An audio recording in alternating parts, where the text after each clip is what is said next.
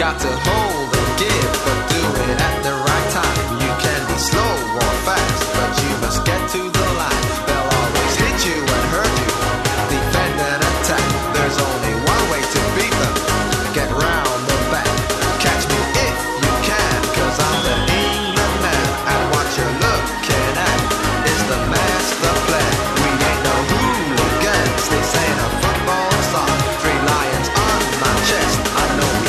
can't go wrong. Yes, yes, yes, yes. It is indeed football day. The Euros are here.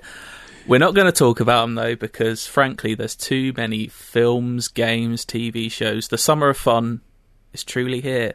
And what better way to start it than with me, Simon Cardy, Dale Driver. Hello, yes, I just want to say we're not talking about football, but can we please play World in Motion at the end of the podcast? Oh, we got to do something. There's a film we're talking about that has such good music that... Uh, do you know what? Maybe... we open the podcast. Maybe I've made the decision that everyone's already heard that we play some sort of music at the start of Lovely. The podcast. There we go. There we go. And Matt, have you got any requests? Uh, no, I do not know anything about football, so just stick to the games, please. Otherwise, I'm going to have to take a step back. You okay, don't. We'll you don't do know much that. About John Barnes' rap, mate, in World of Motion. I. Oh. You're in for a treat when you listen to that.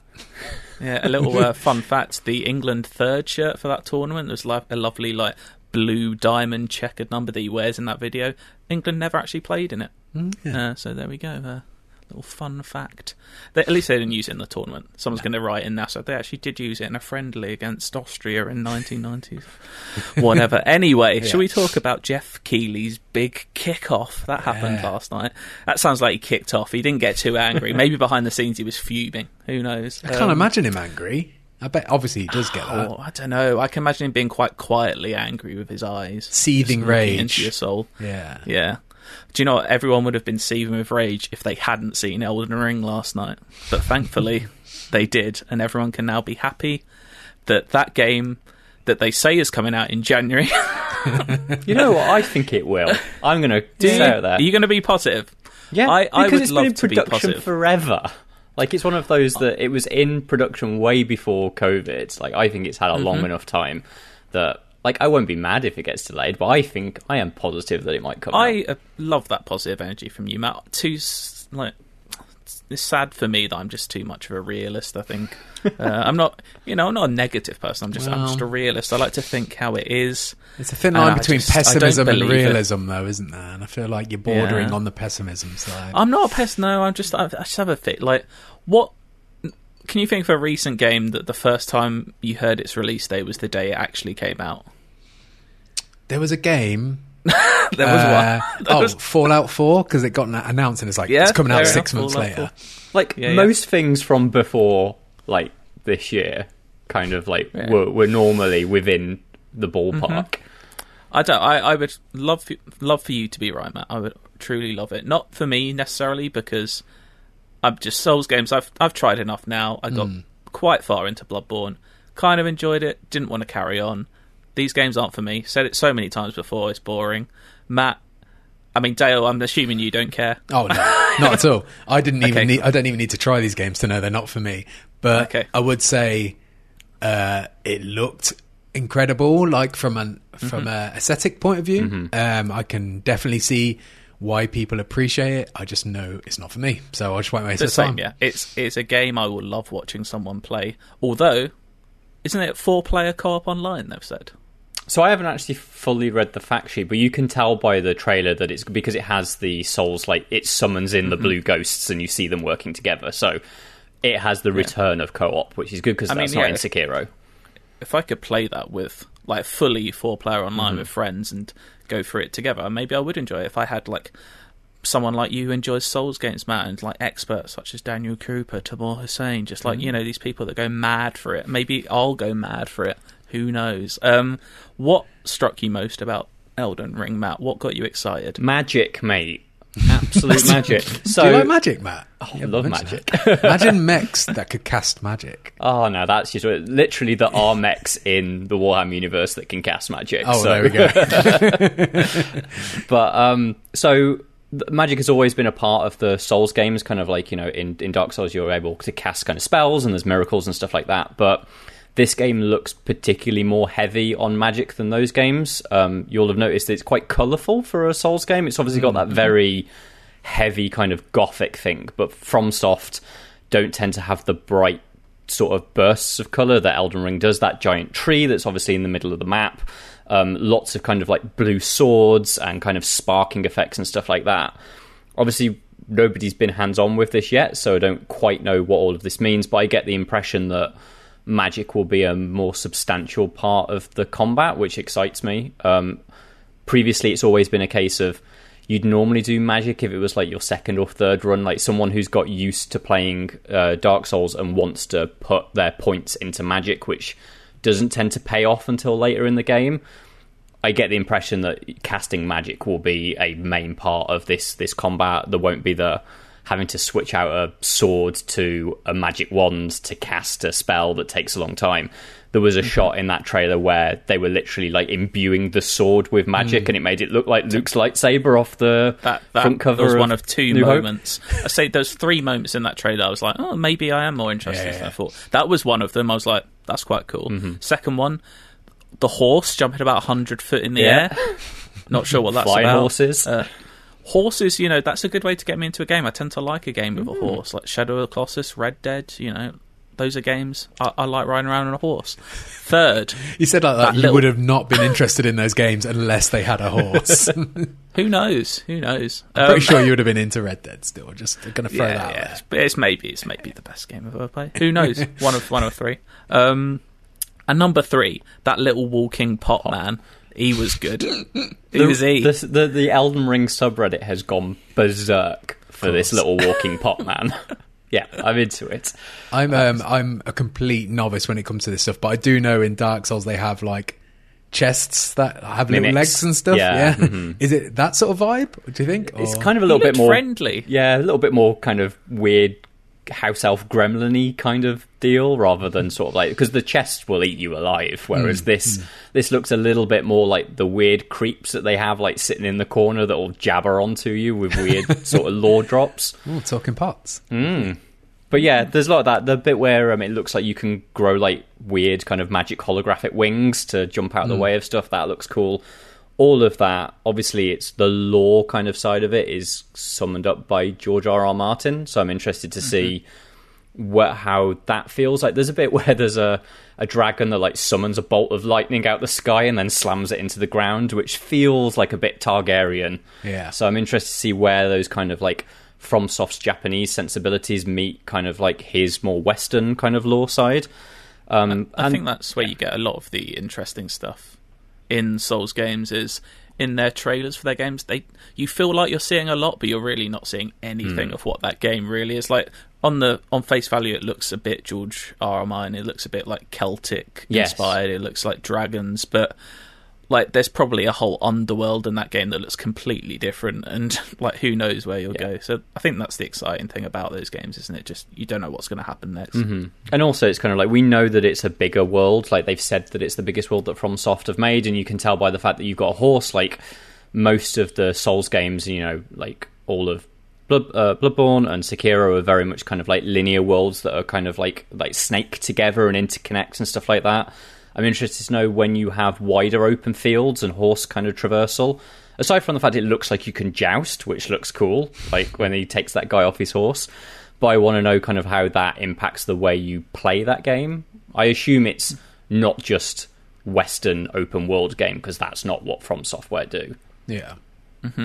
Well, we'll find out in January, won't we? Mm-hmm. Uh, how good this game is. Uh Ooh, something that me and Dale actually were probably more excited about than Elden Ring that happened just before yeah. the Elden Ring trailer is the Evil Dead game, which I think actually surprised a lot of people with how good... I, I, I say the word good. Fun. It looked, yeah. it looked fun. I mean... the there's one main reason for that for me, and that's because it looks like Friday the thirteenth polished and done well. You know, like, I love that game, but I didn't know, I didn't, I hadn't really been following the Evil Dead game, so I didn't know what type of game it was. Um, mm-hmm. I didn't didn't know what to assume about it. But then I was watching this show, and then they were building building up for Elden Ring, and then this just comes out of nowhere. And then the, the narration really helped sort of sell the concept of what it was. And like I like I said, it, it felt like it played in a similar way to Friday the thirteenth, but it it looked polished. It looked like the combat was actually going to be fun and manageable. Uh, it look, obviously, it has a good sense of humor. It's elements of Evil Dead as well. So, yes, I'm very excited for this.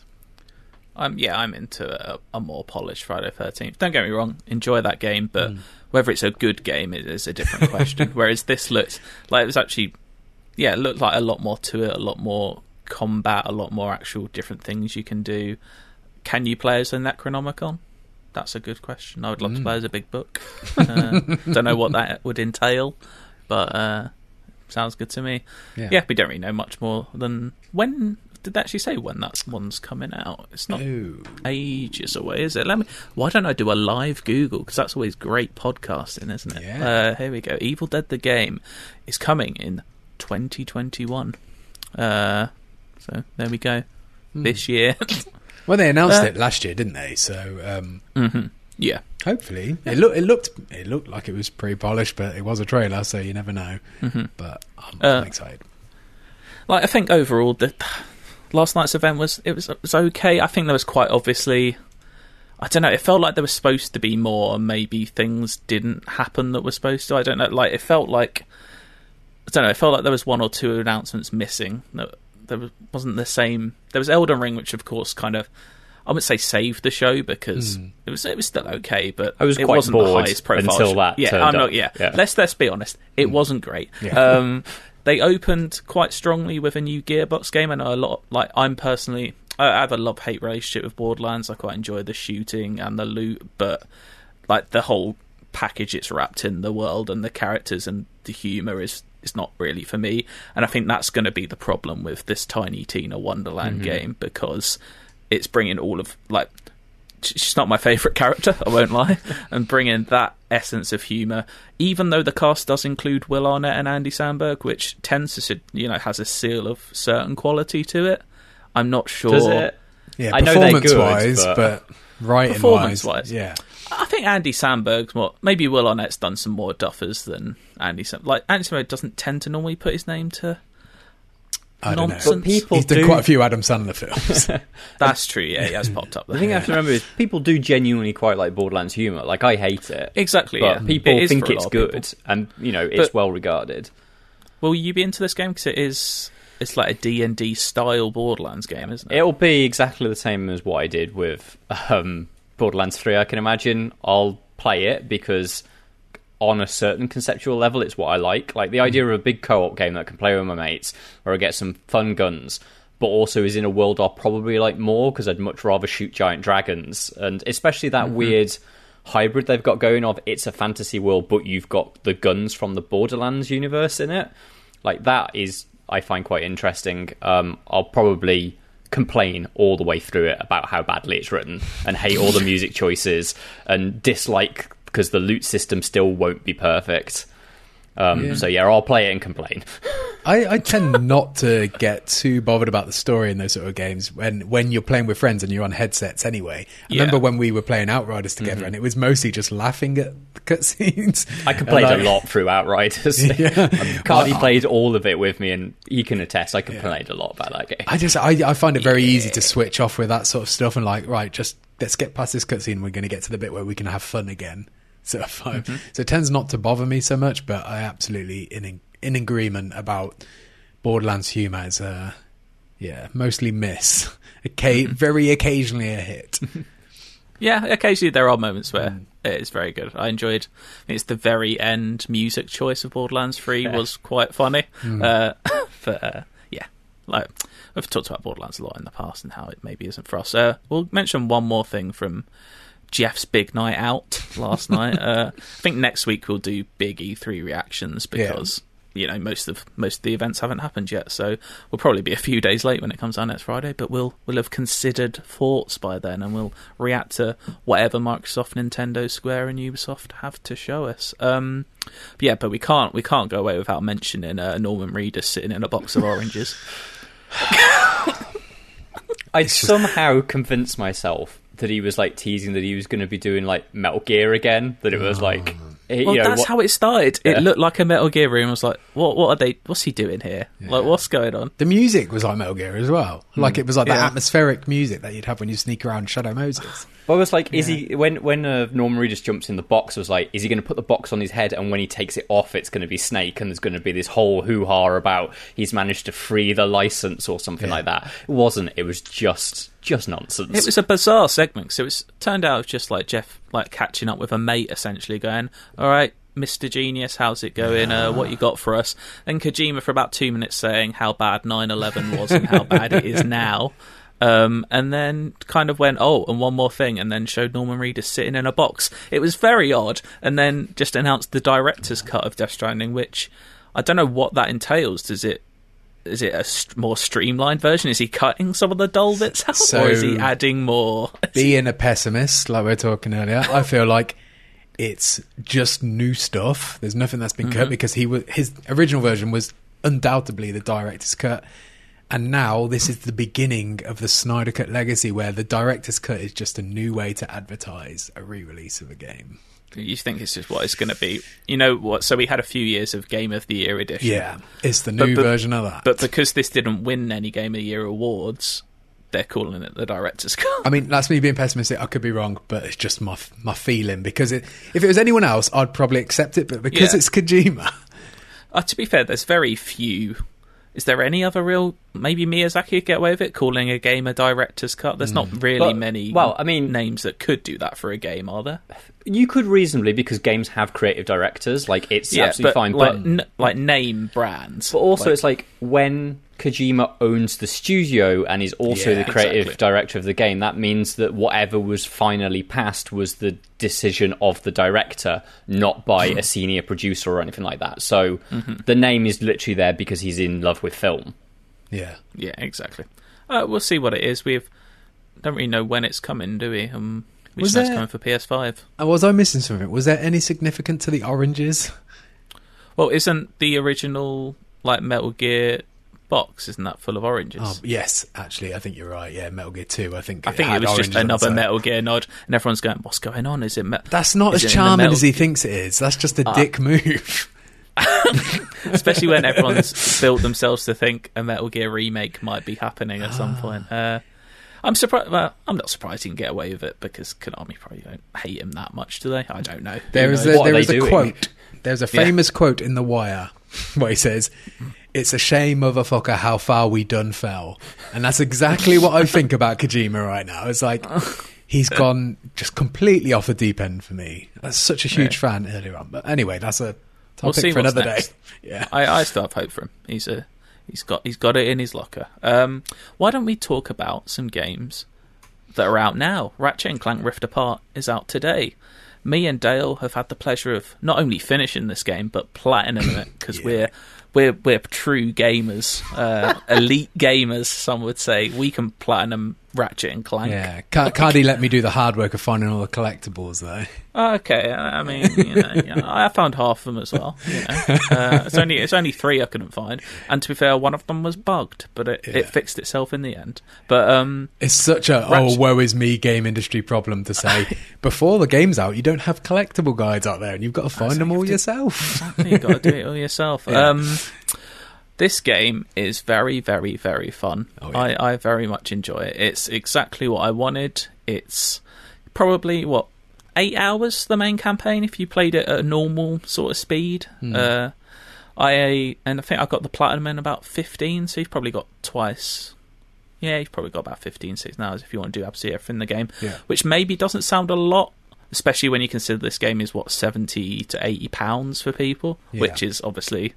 the price of a P S five game these days, um, but it's definitely quality over quantity, in as much as they've kind of Insomniac have pretty much nailed this formula now, haven't yeah. they? They the Ratchet and Clank games are I'm not going to say good as they can get, because they'll probably make a better one next, but it's hard to... I have a few little criticisms of this game, but all in all, I think it's absolutely fantastic. Yeah, I think I definitely think they've... Like, I've been a fan of the Ratchet formula, so to speak, for a, mm-hmm. for a long time, and I definitely think this is them reaching the pinnacle of it. Like, we've absolutely perfected this now, nailed it.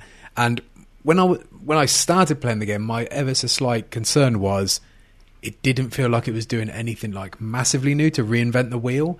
But then, like, as I settled in with it, I realised, no, this is just them perfecting the wheel. You know, this, this is them making the ultimate version, especially with mm-hmm. the power of the P S five when it comes to graphical fidelity and loading times and the audio as well. It just felt like, yes, this. If you're ever going to recommend a Ratchet game to someone, this is the one to do it. Where they go from yeah. there, though, I don't know. I would say I, the, I... the story, I was, like, not so much massively interested at the start, but it really did end up pulling me in towards the end. Mm-hmm. And I definitely think it's potentially the best Ratchet and Clank story I've played as well. Yeah, it felt like the most mature story, because the I think a lot of people maybe started their Ratchet and Clank journey with the twenty sixteen games. That felt like almost a fresh start mm. for the series, and that was a very A to B simple, like, children's film story. Yeah. Like, obviously the film came out at the same time. It was, you know, it, there were no twists or turns really to that story. Um, this one has a bit more of that, and it introduces Rivet, another Lombax from another dimension, who is just a fantastic character, and Jennifer Hale is, as usual, just incredible yeah. as her. And yeah, I, I enjoyed playing as Rivet more than Ratchet in the end, I think. Um, Something but, I didn't know I um, missed as much as I did was Clank just talking to people and just being the mm-hmm. loveliest little robot of all time. Oh, like he, he's how can you so not like Clank? Yeah, but he's so, like, you know, he's always he's always got your back. He's always boosting your confidence and stuff like that. Every now and again, I'll just be like, oh, that was lovely. What a lovely, nice thing to say to somebody. He's a polite little man. It's yeah. what I want the little pot man in Elden Ring to be like. yeah. little... That is not what the pot man in Elden Ring is going to be. um, Matt, what's your what's your history of Ratchet and Clank? Have you uh, played? I've only Any? played the twenty sixteen one, and I nice. thought it was fine. Like, I am mm. interested to play this one. Like, I I own it now. I have installed it. I will play it after mm-hmm. work. Um, and I think partially of that is, like, I like the that rifting idea. I like mm. the idea of that suddenly swapping between. I know, Cardy, you've said to me that's not maybe as advanced as I quite like so it to be. So that's one of the minor, yeah, the minor criticisms I have really is I just... I wish they did more with that. Like, yeah. it is impressive when it happens, and I think Dale already said, like, this is an absolutely stunning looking game and sounding game. Like, the three D audio, if you plug in some headphones into that controller, and the score is absolutely brilliant as well. It's the same composer from Thor Ragnarok, so you're getting a lot of that nice. in it, and yeah, it just sounds amazing. Um, but yeah, the rifts, they're kind of...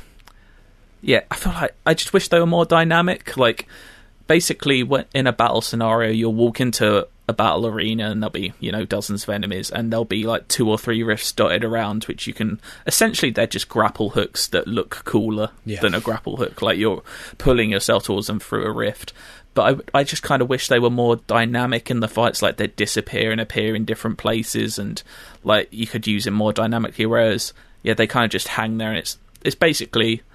It's a very fancy grapple hook at yeah. the end of the day is what it is. See, that's not even what, like, the trailers suggested. When you say this fancy grapple hook, it's mm. a fancy grapple hook that presumably still takes you into a different part of a different world. So, no, where you... So, say you're standing on the floor and you see mm-hmm. uh, a yellow glowing rift twenty foot above you yeah. to the left. You just grapple to... You're grappling to that spot.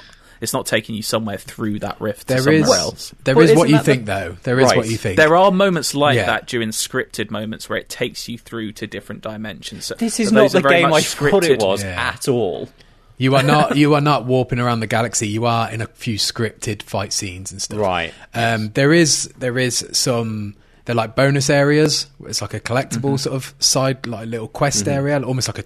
like a mini Pocket tomb dimensions. Yeah. yeah and they are ones that you have to rip open, and then you go in, and then you are in another, but you're in a more like a ethereal space dimension. mm-hmm. Um but yes, yeah, something that I felt like when I said earlier they they weren't doing too much new, I felt like this was an option to do mm. something new, and they maybe held back on that and didn't quite follow it through. The trailers mm-hmm. had given me the idea that this game was the Titanfall effect and cause, but the so entire there are a game couple of So no, it's not. There are a couple of levels that do something similar to that, mm-hmm. um, but yeah, it's not the entire game like that. And I would say there's no effect and cause in those either.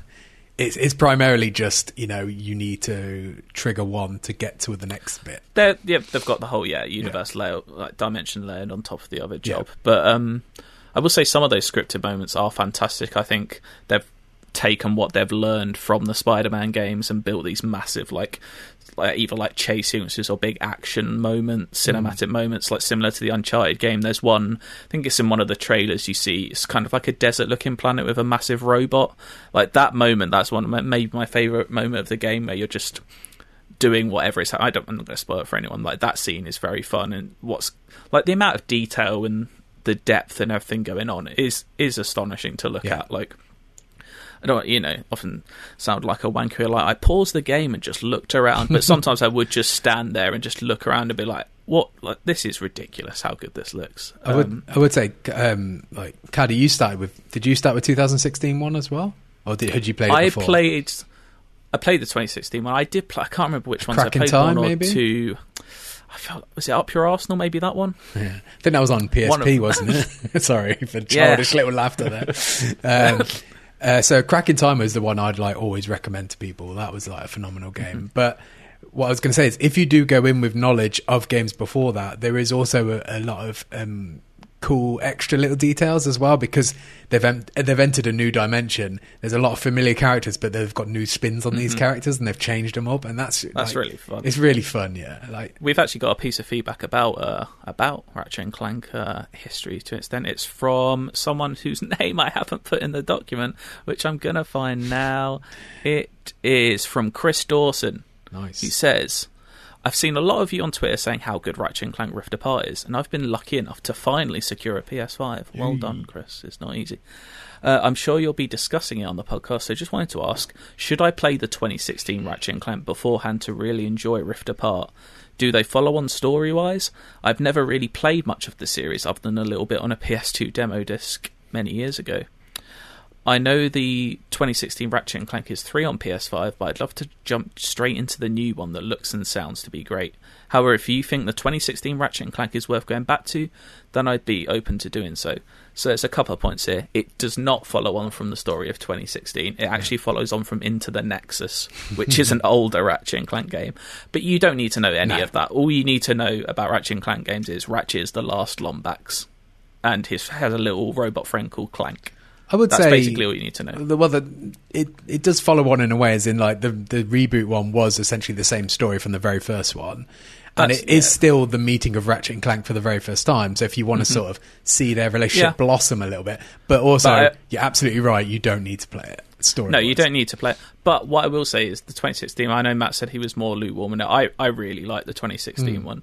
I should um, probably point out pe- on that my lukewarm reception comes from like I don't have any history with not just mm-hmm. Ratchet and Clank, but these were not the sort of games I played as a kid. Mm-hmm. Like I didn't yeah, play like Jack, and, Jack Daxter and Daxter or anything like that. Yeah. No, so okay.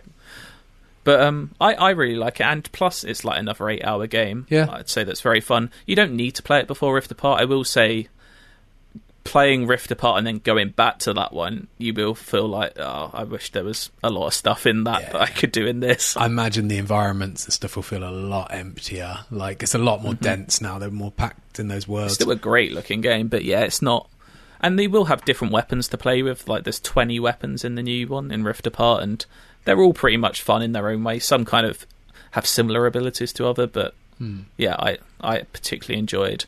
My big tip is... Uh, upgrade your shatter bomb, which you get uh, quite early on, because that can just blow things up very easily. I, I would say play it though. It's like a six-hour game. Mm-hmm. J- like yeah. pl- play it, and then you'll be able to appreciate the jump even more when you go to the next one. Like exactly. I'm going through right now with Mass Effect, where I just finished two the other night, and now I've jumped into three. And each one, I'm like, God, this is a big jump, wasn't it? Every time, like I'm I'm most of the way through two now. I think it's, that is a very good game. Yeah. I will. Uh, I still think Who knew? two's better, but three is like a massive step up in terms of just combat and how uh, like maneuverability and how you get out. Like even the running, the running is useless in one and two, mm. like, but it's so much more useful in the. Does third three one. Have the first version of the prime and detonate skills, or was that oh, Andromeda God. where before that came in? I think three might, where you can kind of like set things on fire and then like do another skill and it'll do bonus damage if you did a skill before uh, it. don't know. I'm, I'm even though I'm a vanguard, I'm very much a gun guy. Yeah, you know? yeah. Mm-hmm. So I'm not, I'm not dabbling into that sort of stuff too much. But uh, yeah, Ratchet, it's very, very good. I'm sure if you're lucky enough to have a P S five, I'm, I can't recommend it enough. Really, it's the probably the most impressive game on a P S five. I think Miles Morales is still. I mean, just hats off to Insomniac, really, of releasing Miles Morales six months ago, this now, and the remastered Spider-Man, like yeah. all within what six months of the P S five coming out. Like, it's very impressive. Just about the seventy um, pounds thing as well. Like, I completely yeah. understand that. Obviously, that is a significant amount mm-hmm. of money when you're spending that sort of money on games that last for like a hundred hours as well. But I would say with this, it definitely feels like you're paying for a premium product. Like, it's a very, it's extremely tight. There's no like real yeah. down moments or anything like that, and. Yeah, for some people it might be worth waiting until it, it's on sale, but I would say mm-hmm. it, make sure you check out, even if it is a couple years later. Like, it's definitely a game worth exactly. playing. Like I said, it's it's quality over quantity, mm. and that is my other like minor criticism. I just wish there was more to do. I'm happy with the campaign itself being eight hours. I just wish maybe there was more like challenges or more things to do. There's like an arena mode, like more of those to do maybe, or just just a, a bit more, because yeah, I'm when you can. Comp- I don't know, yeah, seventy pounds is a lot for yeah. something that you're probably maximum getting fifteen, sixteen hours in at, to do absolutely everything. At best, yeah. It's like fifteen hours, I think, to yeah. get the platinum on it as well. Mm-hmm. And do you know what? As with the Lego games, Ratchet and Clank games are very good if you're, if you're a casual platinum person, because they're very, mm-hmm. you know, they're never really like skill-based or anything. They're all just like, collect this and do that. So yeah. there you go. If you want a, a nice platinum to do, the Ratchet games. Get my seal of approval. um I'm sure another game that we uh, that we got seen first of oh, nice. this week. I've forgotten how to read for how to read you speak. Oh my god, it's all You're gone. Right. It's been a very long week, hasn't it? um I'm sure a lot of people will be wondering, should I pay seventy to eighty pounds for Battlefield twenty forty-two? Because once again, the no campaign in a first person shooter debate has come up again. hmm. um I, for a game like Battlefield, I personally don't see it as a problem, because if you compare it to Call of Duty, I think in general the Call of Duty campaigns are of a much higher quality than Battlefield campaigns. Substantially um, so. Yeah, and Battlefield is at its best. Like, when you think of Battlefield, for me anyway, I don't think of campaigns. I think of one hundred people in a war, like online, shooting each other. That's what I think of Battlefield as, primarily a primarily a multiplayer game. Mm. Um, I mean, it used to be people... before they they didn't put campaigns in until it, it was about four or five games into the series. Mm-hmm. Yeah, exactly. Also, yeah. And I feel. Go on. I was going to say the original uh, nineteen forty-two. I don't think I played that one, but it was mm. there was forty-three, wasn't there? I remember playing that one. Yeah, was it forty-three? Mm-hmm. And that was yeah. I never expected there to be a campaign, because that was specifically to me that was the multiplayer version of Battlefield. Exactly. Yeah. I think it's a weird argument when people use the value for money argument on that, because you people will spend a thousand hours in a multiplayer game. You will not spend a thousand hours in a six-hour campaign. Yeah. like, like you just won't do that. So, but anyway. Uh, let's move away from that debate, because the game itself, we don't, we haven't really seen it in action. We saw a five-minute trailer, which is just non-stop oh. the ridiculous Battlefield things. With Motley Crue, like a modern version of Motley Crue playing as well. It was mad. Yeah. A little fight in a tornado. You've yeah. got the old, um, what's it called? Like the jet loop when you uh, jump out and, did the rocket and uh, fired the rocket yeah. launcher. Like lots of like classic Battlefield. Like moments, chucking an like, A T V into a helicopter. Yeah, it's just the stuff you want to do, really. And it did get me excited, because I haven't properly played a Battlefield in years now. I have lent more to Call of Duty, and I think it's probably down to the battle royale trend, because Battlefield tried it and it didn't really work. Mm. And they've actually stated in this new uh, Battlefield there is no battle royale mode, so they're going back to their. I think it's one hundred, isn't it? sixty-four well, v sixty-four on P C which and next-gen consoles. Yeah, which will be its largest kind of thing, because it, uh, like yeah. back in the day, it was I think it was sixty-eight players was what you do on, on large scale, and then there'd be like a thirty-two player version mm-hmm. as well. So, so yeah, yeah, it's I think big. On, on Xbox One and P S four, it's still thirty-two v thirty-two, mm-hmm. I think, max. But um, yeah, we we only really know. I think we're going to see more at E A Play in a few weeks' time, but. It just looked cool, didn't it? I'm up for playing some more. I'm up for getting into Battlefield this year, I think, just because also I find DICE in particular, they just know how to make a stunning looking game, and mm. to show off what these consoles can do, I think Battlefield is a great thing to do it with. My only concern with, like, so I haven't played a Battlefield properly for quite a while, but I do like the idea of getting back into it, but then I think, is the the skill level so high with those games now that I would kind of be lost. Know. If you're not a sniper, I can tell you this is so. I used to play Battlefield like religiously, like yeah. over the series. I've got a few thousand hours into it, um, but if you are not a sniper or do not have a good sniper with your team, because of the wide nature of those battlefields, there's always someone in a sniper's nest somewhere that will mm-hmm. you, it becomes a, like a bit of a war of attrition with them. So I'm so the trailer didn't do a huge amount for me because I don't like the art style of this one, but I'm waiting for the gameplay trailer, because if it's got the gameplay of uh, Battlefield four, which was the last one I genuinely really really liked, um, I will probably be on board for this. mm. I, I do love a sniper, and I think that's why I used to love playing Battlefield, because especially on, I suppose you would have played it all the time on P C, mm-hmm. Matt, where in general the skill level is higher, um, and the sniper level is higher. Yeah. Exactly, so come play on console with us and you'll have a lovely time playing. I probably will this time. Were, yeah, exactly. um But yeah, there's not really much more to say about Battlefield apart from I'm I'm I'm excited. I want to I want to see it. Uh, that's enough games. I think next Friday, like I said, we'll do a proper E three breakdown and we'll look at everything that's been announced and shown off.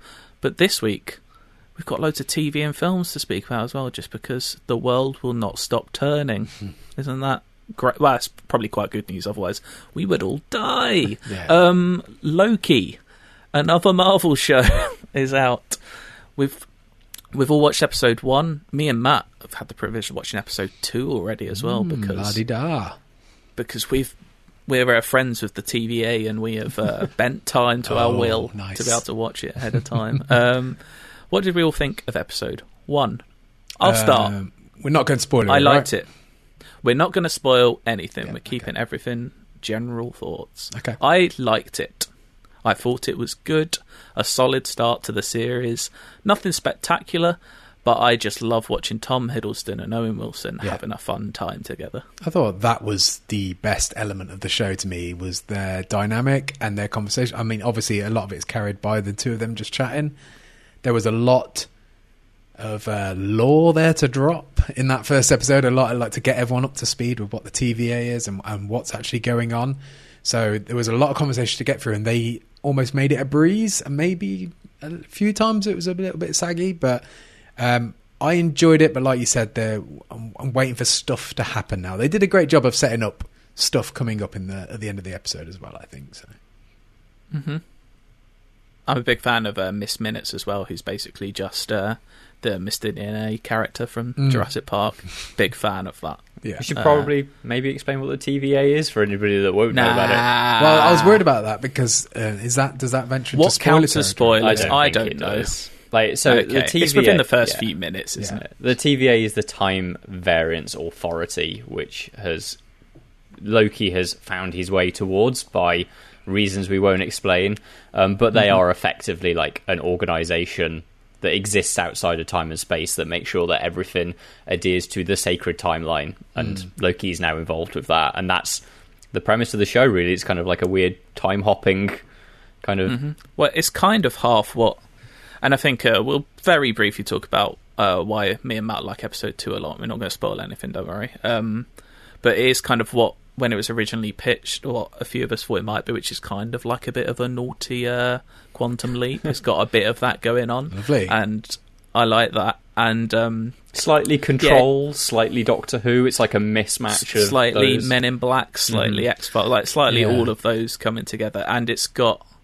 So it follows on straight... So if you saw Avengers Endgame, you know what happened to Loki during that, or that version of Loki. So that's where it gets a little bit confusing in your head, is that the Loki we're spending time with here is the Loki from the original Avengers film. Yeah. So before the next fifteen films have happened and we've kind of learnt more about Loki and he's kind of developed. So you're kind of spending time with this Loki you used to know. So mm. it's kind of like he's more evil back then. He's kind of, he's, you know, he's... more arrogant. I don't know. Yeah, more arrogant. He's just kind of a slightly nastier piece of work, but he's still Loki at the end of the day. So, But he's then yeah, teamed was... up with Agent Mobius, which is obviously Owen Wilson's character, who's this like really nice kind of middle management guy with a nice southern yeah. drawl. Yeah, very placid. Yeah. I like those guys together, and yeah, they're uh, we're not going to spoil any plot, but I like episode two because yeah, it does. Whereas the first episode is a lot of setup, a lot of talking, uh, a lot of mood. Whereas second episode is yeah, it kind of gets into the action a bit more, and the plot starts. It moves along at quite a good place, and there's some very fun. The opening's very fun, and yeah, there's some very good reveals along the way. Yeah. So I'd get if you were like maybe we were, which is I wouldn't say lukewarm, but we enjoyed the first episode. Maybe was expecting a little bit more tapping. So there are only six episodes, so maybe the first episode was a little slow. The second one definitely yeah takes things up a notch. My, I did have an ever so slight concern. I'm sure by the end of the, the series it won't be there anymore. But this idea, like you mentioned Men in Black earlier, you know, at the end of Men in Black when they zoom out and it's the aliens playing with marbles. And it's like, but the idea that there's these people governing time through their own will. Mm. And it's like, well, does that make everything that's under their control feel a little bit insignificant? I don't think it'll have that. Because there are, I've read like some thought, like rumor pieces that I don't know as much about Marvel as a lot of people out there. But there's rumors about who, like who is in control of this and what villains it yeah. might be teasing and what it might. So I'm hoping, I'm hoping for some cool stuff. Yeah. I'm sure. Because they've got to start building out this phase soon. I know the films are going to start coming again soon, but like the Thanos threat was apparent early on, and it took twenty films to get there. So I wonder what they're who they're going to start teasing soon so, as this big bad. The Thanos thing is a perfect example because there mm. is a joke in this where they make light of yeah. Thanos' whole deal, mm-hmm. and then that mm-hmm. kind of says like, well, I, I guess you could say you could argue, well, it's just showing you there's something far worse coming, right? But you could also mm. argue that was all child's play and insignificant, and like, I've invested myself in all of that. But th- these uh, are early yeah. thoughts, and I'm sure by the end of the show, it's, you know, it's not going to be like that. There, are you, are you invested in your family? Because they're just a pebble in the ocean of space, mate.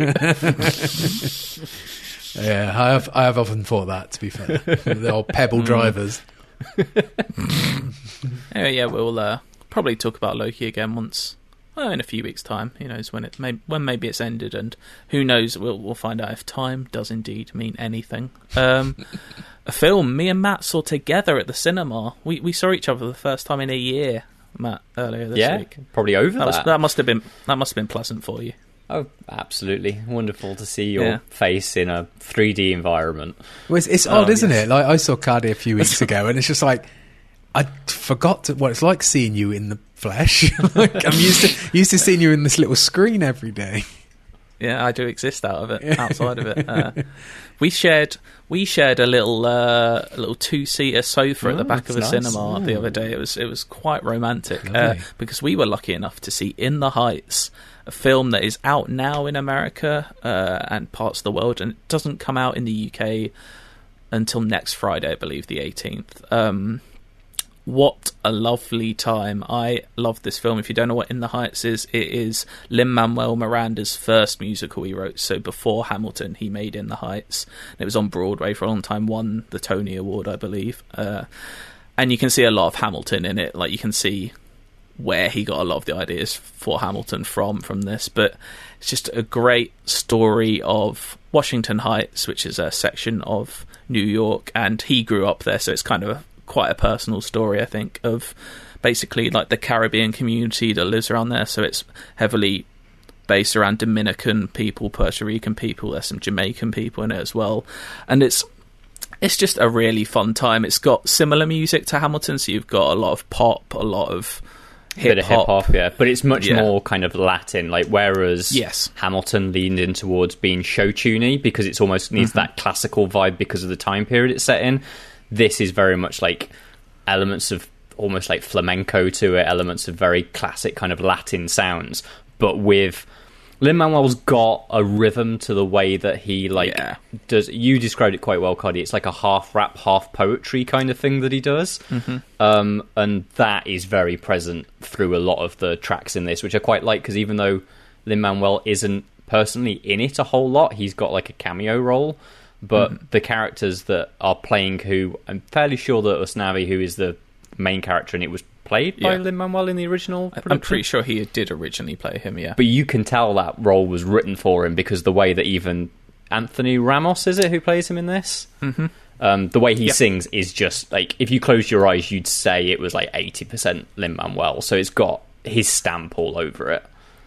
It's it's so good. It's so fun. If you've seen Hamilton, Anthony Ramos is the character who plays Hamilton's son in that, and he plays one of the uh, one of his friends earlier on in Hamilton, but he's very good in it. There's some amazing songs in it. I, I kind of like when they go a bit more to the hip-hop side of things, so mm-hmm. my I think it's also a fan favourite. Like, there's probably a lot of people that have listened to In the Heights for fifteen years at this point are going, oh, these guys have just discovered it. I've only just discovered it. In the Heights, ninety-six thousand is an absolute banger, and half of that takes um, place at a swimming pool, so it reminds me of La La Land. So it's got La La Land elements, it's got Hamilton elements, and it's hard to not I mean, it's hard to ignore the West Side Story influence on this, because it's a musical set in New York with, like I said before, Puerto Rican people, Dominican people, uh, Jamaican people. It's got that Latin influence, and West Side Story is obviously all about, well, it's all about that. It's Romeo and Juliet in uh, New York with Dominican gang and an uh, Irish American gang. If you haven't seen West Side mm. Story, there's a brief uh, this one's that, but... not romantically kind of, like, there is an element of romance mm-hmm. to it, but the thing I quite liked about it is that it's it's like set over three days, and it's kind of a slice of yeah. life for three different families with three different mm-hmm. kind of very different problems that they're trying to get to grips with. Exactly. The story is very different to West Side Story. It's more just yeah the a lot of the looks, and in particular in the middle there's a song which uh, takes place in a nightclub, which is just very reminiscent of the Mambo sequence in West Side Story, if you're familiar, where it's basically girls and boys dancing off against each other in a in a nightclub setting, and it reminded me of that a lot, and that warms my heart. I love a musical. I love Lin-Manuel Miranda. He re- of course wrote the songs to Moana, which Al will tell me is my favourite film of all time for some reason. Told like, you about bringing up Moana on the podcast. Stop uh, I, I mentioned it three times, and now, and now I'm not allowed to mention Moana again. Um, I want to watch it again, and I will watch it again. It's two hours twenty minutes, which, you know, it's not short, but I would have watched. Well, I say I would have watched more. It, you could have also cut twenty minutes out of it, but it's also hard to cut whole songs out of a musical that people already love. And it's so. An exceptionally good-looking movie. It's like it's the yes. director of Crazy Rich Asians, so it's got that kind of like the colours pop. And, like, it's all nicely framed. Like, it's got a great sort of sense of kind of rhythm and choreography to it. It it, is, it looks great for all of that two hours twenty. Mm-hmm. Yeah, I'm I'm definitely going to see this film again because I loved it. Um, Matt, you've also seen another film. Mm-hmm. Hell, Did you Matt. love Fast Nine? I uh, wouldn't say I loved it. I did like it. I had a good time. Like, it's... The fast films are not necessarily my go-to, so this is only the third one I've seen. I started very late. I watched Fast eight, or The Fate of the Furious, as they call it in uh, in America. And then I saw Hobbs and Shaw, like, that was just before... No, the summer before COVID struck, so, mm. like, a couple of years ago now. Hobbs and Shaw I didn't really like. I found it a bit kind of... Which I definitely said on the podcast at the time, just found it a bit kind of bland. Um, Fate of the Furious, I, I, I liked a lot more. That was mad and dumb, and it got like zombie cars in it and stuff like what? that. There's a bit in Fate of the Furious where they like Charlize Theron kind of controls all of these cars through their G P S's, but it creates a sort of World War Z thing where like cars are torrenting out of parking lots, like just like like torrents of zombies, but they're cars instead of huh. running people. I need uh, to watch these films. Every now and again, someone yeah. tells me something, I'll be like, I should probably watch these at some point. They sound mental. Yeah. Um, so this one is, which is out internationally, which is why the reviews are out, but I don't think he's out until later this month for us hmm. um, and the U S. But um, yeah, it's essentially quite a... I don't like it from a plot level. It's a very kind of bland kind of action thing where... There's two halves of a special device that, like, this crew, because it turns out the Fast and Furious crew are basically the A-team now. I used to think that they were racers. That was what I thought the series was about. Turns right. out that it isn't, which I know is very ignorant That's of me. It's always been about, always been about the heists, mate. It's, it's been, been like, from the fifth film, is it onwards, it becomes more of an action movie uh, series of. rather than a racing series. I've, I, I've, I've only seen the first three, and I watched them a long time ago, but I, I remember the first couple definitely being really? more... about that. I remember the first one being purely street racing, wasn't it? And wasn't it oh, like a cop doesn't trying the second, to infiltrate? Doesn't the second one have? Maybe I'm misremembering. But they're not like taking us no, into now space. They're, now they're ridiculous. Yeah, yeah. Now they yeah. are just absurd action films. I mm-hmm. know what you mean. They're, yeah, they're closer to the Terminator than they are uh, a street racer. Sure, yeah. But kind of like, the plot is very much just like they are the A team. Effectively, there's two halves of a bomb that they need to get. That's that's the deal, right? But on an action set piece level, there's some real smart stuff going on here. Like the opening of it um, has like a jungle run sort of element to it, where they're driving like these really cool cars nice. through like jungle tracks. Uh, there's some really cool like rope bridge sections where you're driving trucks over there. There's a bit with a grapple hook that, you know, kind of when you get cinematic moments where you just sit up in your seat and go, yeah, that was that was fucking cool. It's got one of those. Then it doesn't do anything as good really for the rest of the film, but there is oh. magnets are the big thing this time. It's kind of like it's got its concept, and you'll have seen in the trailer the um the car being magnetized to a plane. Um that's the least impressive magnet stuff. There's a lot of stuff later on that happens that's very cool with them. Just um, to interject you there, Matt, yeah. I would say as well, we've got a video what we've put on I G N. Yeah, so, yeah. so Google Fast nine magnets, and you'll, we've got a, an ex, an astrophysicist expert who knows a lot about magnets, and he's talking about the legitimacy of some of these magnet stunts. Does he turns think they're out, legit? Turns out not that legit. No, I didn't think they would be. There's a lot of, you know how kind of like, so I think I might have seen the first Fast and the Furious as well, because that's the one that's got a lot of where it does like zoom-ins on the buttons in the cabs, isn't it, where they push it and then it does the N O S going yeah. through the engine. It does a they lot of that, N O S. But it's like a little rotating dial in the cars to turn the magnets on and off and change the polarity of them. Mm. So mm-hmm. there's a lot of nonsense like that, but it's genuinely very well, but like arguably better put together than some of the Marvel kind of like big set Ooh. pieces. Ooh, but okay. I... couldn't give a crap about any of those guys apart from Ludacris. Ludacris is great all the way through it, but everybody Matt, else I just don't care. You've heard it first. Matt yeah. is Ludacris's number one fan. What's your favourite song of Ludacris? I don't know any Ludacris. Come on, mate. Hose and area codes. That one. Do, do, do I look like the sort of person that's going to oh, know a ludicrous song? If we didn't have In the Heights music to play, we'd absolutely be playing that at the end of the show. There's too much music to play this week. Um, how is... Because um, isn't John Cena in this Fast and Furious for the first yeah. time? So, it's a baddie, isn't he? Yeah, he is... Uh, this obviously has been massively revealed because he's part of the big marketing campaign for it. He is uh, Dom's brother. Um, so mm-hmm. Vin Diesel's brother. Could but you see Vin Diesel no and resemblance. John Cena as brothers? no, no resemblance no. at all.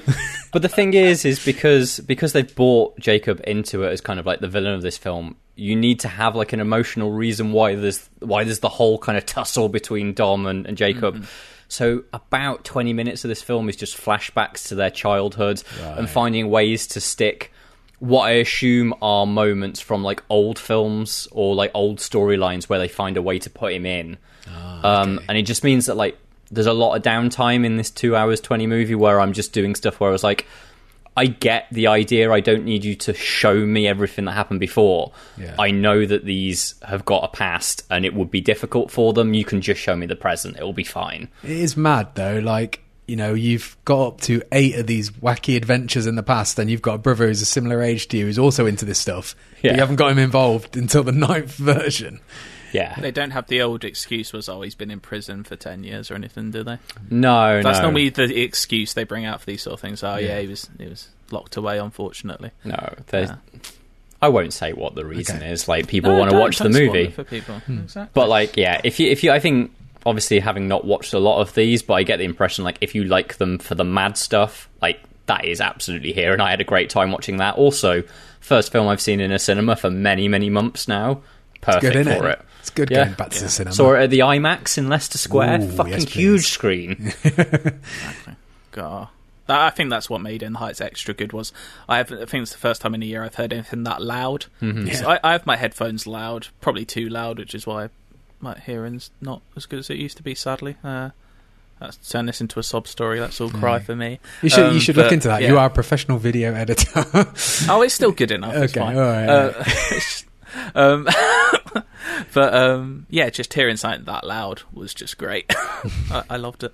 Um, we asked you to send in lots of endless searches, and people did. Thank you so much for those. Uh, but sadly, this week we're not going to do an endless search oh, because yeah. there's just too much to talk. There's just too much to talk about this week, and we'd be running far too long if we did one this week. Maybe we'll bring one back next week. We'll see just how much E three stuff there is to talk about. But thank you for sending them in, and I'll have a good look through them.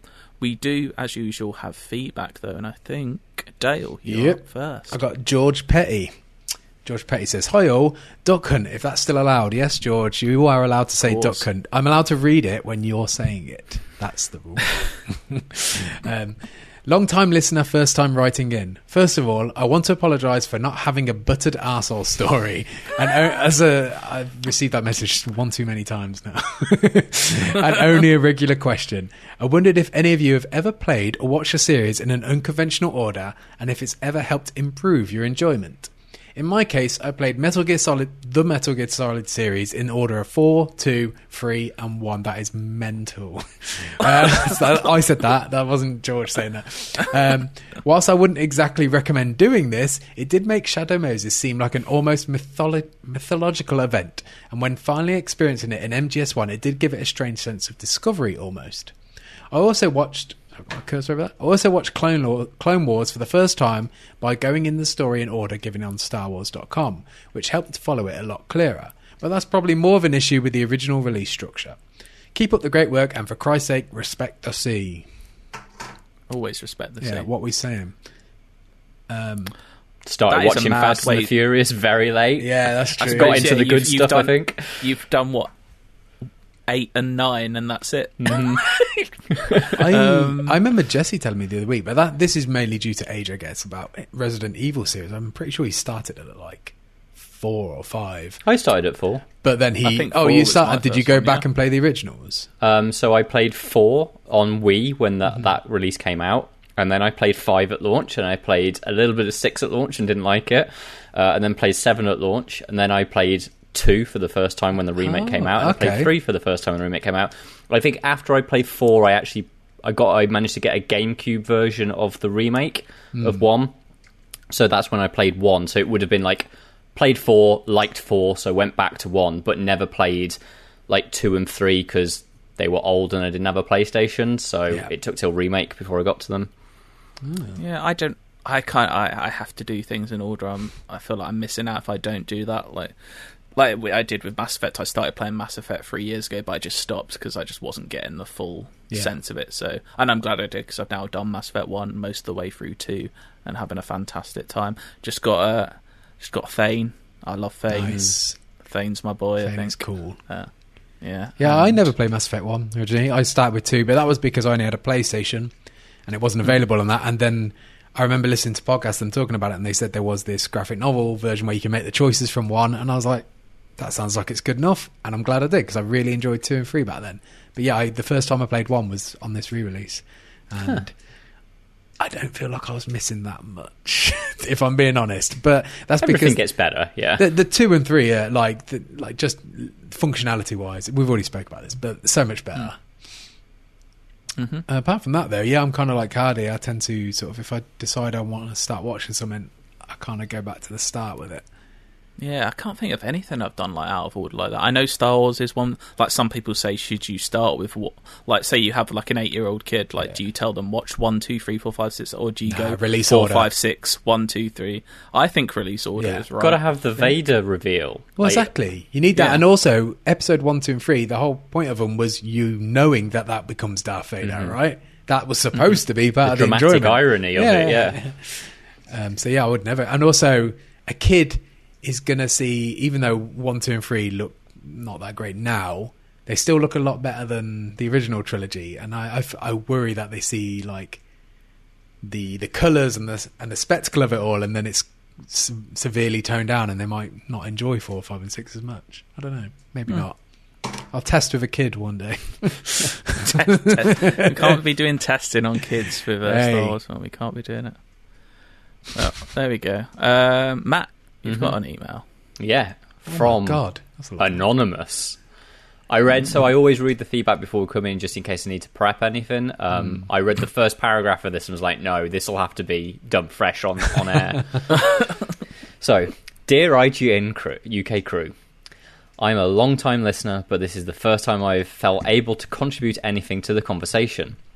While listening to this week's podcast, I was enjoying Jesse laughing through the story of scam emails and aircraft tragedy when Cardy mentioned that you've had many stories of near drowning, but very few of near crashing. Uh-oh. Finally, here was my moment to shine. Yes, I have crashed an aeroplane and lived to tell the tale. But don't worry, no one was hurt. But for obvious reasons, I'd appreciate if you don't use my real name if you choose to read this out loud. Hence, anonymous. Fair enough. Some um, years... Was it, uh, what is it? Oh, Domingo from Little Hinkley. The Alan Partridge joke. Oh, what is that? Not li- oh, I've, re- I've butchered the joke. I know, I know what you mean. I yeah. know the joke. Anyway, some years ago, to keep it vague, between fifteen and twenty, I was an R A F student pilot going through advanced flying training on the Hawk T one at R A F Valley in Anglesey, North Wales. One particularly wet and dreary day, I had been sent off solo to do a general handling sortie as part of a training syllabus.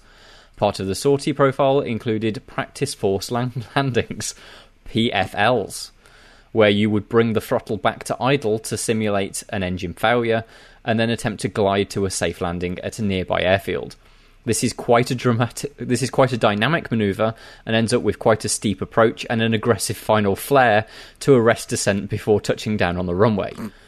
During one P F L at a remote landing airfield, I managed to completely misjudge this flare and hit the runway very hard. I would later find out that the landing had a force of seven and a half Gs, which is roughly seven times harder than you would ideally like for a normal landing. Upon crunching into the run- onto the runway, both main wheel tyres immediately burst, leaving me hurtling down the runway at one hundred fifty kilometers. What's a K T S? I have no idea. Knots? Know your planes? It's knots. Is it knots? It? Right. Yeah. So at one hundred fifty knots, with, it, with with two wheels scratching huge gouges into the runway surface, okay, and no brakes steering or steering available. Despite doing my manly best to try and keep the aircraft straight, it eventually careered off the side of the runway and dug into the grass, eventually sliding to a sideways stop. I've I've attached photos of the aftermath to prove that I'm not making this up. Please do not share these publicly. It's a good job we're a podcast. Yeah. I conducted the emergency egress drill and climbed out of the side of the aircraft. I was very quickly met by an emergency fire and ambulance crews who asked me if I was okay, to which my reply was, yes, but I think I fucked it. As the aircraft was going nowhere, I was pick- I got picked up by the search and rescue helicopter and taken back to home base. When I got back, all the other students and instructors were waiting in the bar, while my ever empath- empathetic coursemates had erected a whiteboard-sized map of the incident airfield, upon which they had marked up a grid squares and conducted a sweepstakes among the audience for who could guess the final resting location of the crashed aircraft. The lucky winner got a bottle of the most expensive champagne in the bar, courtesy of yours truly. The resulting investigation proved that, yes, I had indeed fucked it. But a couple of days later, I was back in the saddle with an instructor in the back seat this time and conducted the rest of the course with no issues. I only recently left the R A F, and thanks to this, um, and thankfully this was the worst thing that ever happened to me in twenty years of service. It may comfort you to know... It may comfort you to know that nearly all of my flying time has been on my own, so no one else has been put in danger of my agri- agricultural hands. I love listening to you. His podcast brightens up my week. Even though I have no interest in Football Manager, I'm secretly hoping for a return of its football day. Keep up the good work, and for Pete's sake, respect the sea slash skies. Fuck me. Do respect the skies. Yeah. Mm. You have to respect the sea, especially and the sky. If there's a, a plane coming down at seven and a half G's. Just look to that picture and oh, that's the real deal. That is. Bloody hell. Um, we've got two thirds of the firm here, and I did say it's football day today, and it's the Euros, so you know we're we're getting there. You know we've got podcast six hundred special coming up. Who knows what that'll entail? Uh, it, I'll tell you now, it's not an episode of It's Football Day. Just no. to a let some people down, and b some people be like, I hope they're not doing It's Football Day. We're not doing an episode of It's Football Day for six hundred, but maybe it's something that mm. could be loosely linked to that. Who it knows? Might football might get mentioned once or twice. Yeah, yeah. You but did say not, it was a spin off. It was roughly exactly. related to a spin-off, of which yeah. Football Day yeah. definitely is a spin-off. Exactly. Um, I, but don't worry, it is not a football podcast as yeah. such. So if you don't like football, you'll still have, hopefully have something to enjoy. Um, then again, you might not. Anyway, lads, um, uh, it's this time of the week again, so uh, Strap yourself in. Oh. This is from Missus Evelyn Phillips. Is it? Who, sa- who says, "Hello, dear friend. Greetings. It's my pleasure to contact you to seek your urgent assistance in this humanitarian social investment project to be established in your country for the mutual benefit of the orphans and the less privileged ones. Haven't known each other or met before." Don't know what that sentence right. is, but thank you. I don't know if people are just making these up and writing them into us at this point. Either way, I'm enjoying it. I think this one has been sent in by some dickhead who thinks I know. Really? Yeah. Well, either way, I'm enjoying it. Are they doing their best impression, is what you're saying? Down. Best impression of a scam email? Yeah, yeah. Yeah, yeah, okay. That's well, we'll see. We'll see that. "I know that everything is controlled by God, as there is nothing impossible to him. I believe that you and I can cooperate together in the service of the Lord. Please open your heart to assist me in carrying out this benevolent project in your country slash position." I do have a high up position in this country, so I can see why. I mean, this isn't even necessarily addressed to me, but I feel like it is. This one is very much directed to me, if you know what I mean. "I am Missus Evelyn Phillips, a dying widow hospitalised undergoing treatment for brain tumour disease." Once again, should preface this. Evelyn, if this is all true, I can only apologise. That sounds horrible. "I believe that you will not expose or betray this trust and confidence." Sorry, too late. "That I am about to entrust to you for the mutual benefit of the orphans and the less privileged what? ones. What? Get to the point, Jesus. "My late husband made a substantial deposit with the bank." Well, they always capitalise the bank. That's the real deal. "Which I have decided to hand over and entrust the sum of," get this, nine point five million dollars. That is a bit more than what the ten pounds fifty we had last time. ten dollars, yeah. Yeah. "So they want to uh, entrust the sum of nine point five million dollars in the account under your custody for you to invest it into any social charitable project in your location or your country. Based on my present present based on my present health status, I am permanently indisposed to handle finances or any financial related project." Is that how it works? If you like, like I don't think that's how it works, is it? You're not allowed to control your financial funds if you're ill? I feel like you could argue this is a financial-related project as well, trying to transfer yeah. over someone to donate money to charity. So Nine you're a liar. one point five million dollars as well. Anyway. "This is the reason why I decided to contact you for your support and help to stand as my rightful beneficiary rightful. and claim the money for humanitarian process uh, purposes for the mutual benefits of the less privileged ones." Who are these? the, Just give no the money to charity. Evelyn. It's yeah. fine. Just do it.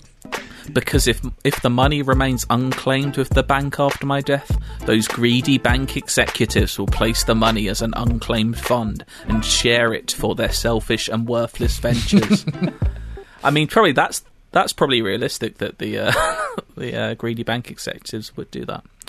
"I'm waiting for your prompt response to enable me to send you further details and the bank contact details where the fund has been deposited for you to contact the bank for immediate release and transfer of the fund into your bank account as my rightful beneficiary. Thank you and kind regards. Sincerely, Missus Evelyn Phillips." We are the rightful beneficiary.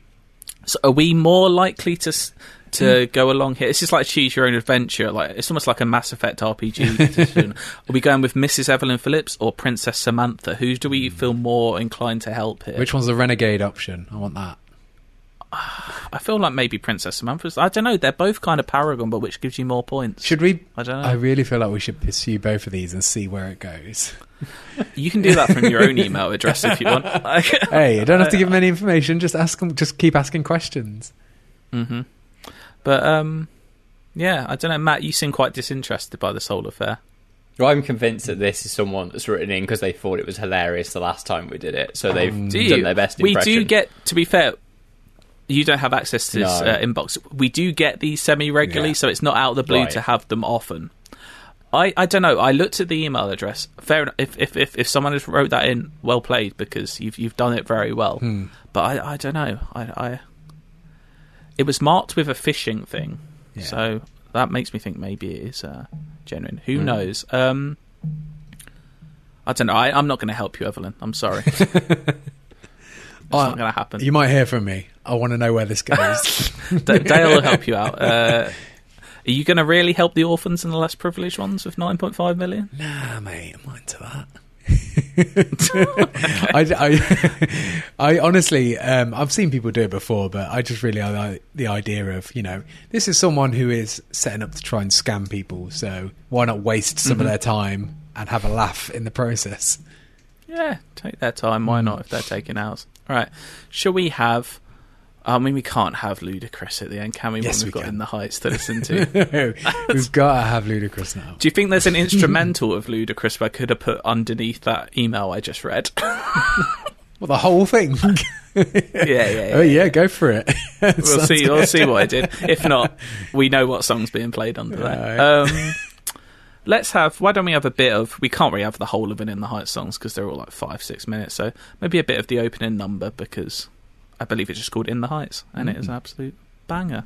Uh, this has been lovely, gentlemen. We're all looking forward to our E three weekend. I'm looking forward to the Euros weekend, mate. Yeah, Euro-wise. Well, yeah. Neither Matt. Of you are working this weekend, are you? You nope. jam no, I'm watching, watching football, baby. Football, mate. Well, yeah. I'm working all weekend, so good for me. Well, what's the score going to be, Matt, between Italy and Turkey? No, tonight? England versus Croatia. That's the one we want. In- no, I want I want Matt's opinion on Italy, Turkey. Okay. What's the score going to be? three two. To who? To who?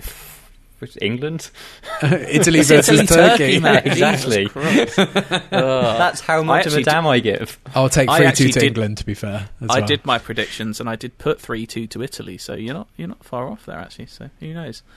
Probably won't happen. Nah. Uh, anyway, why don't we have some In the Heights? Goodbye. Bye. See ya. In the Heights, I hang my flag upon this day.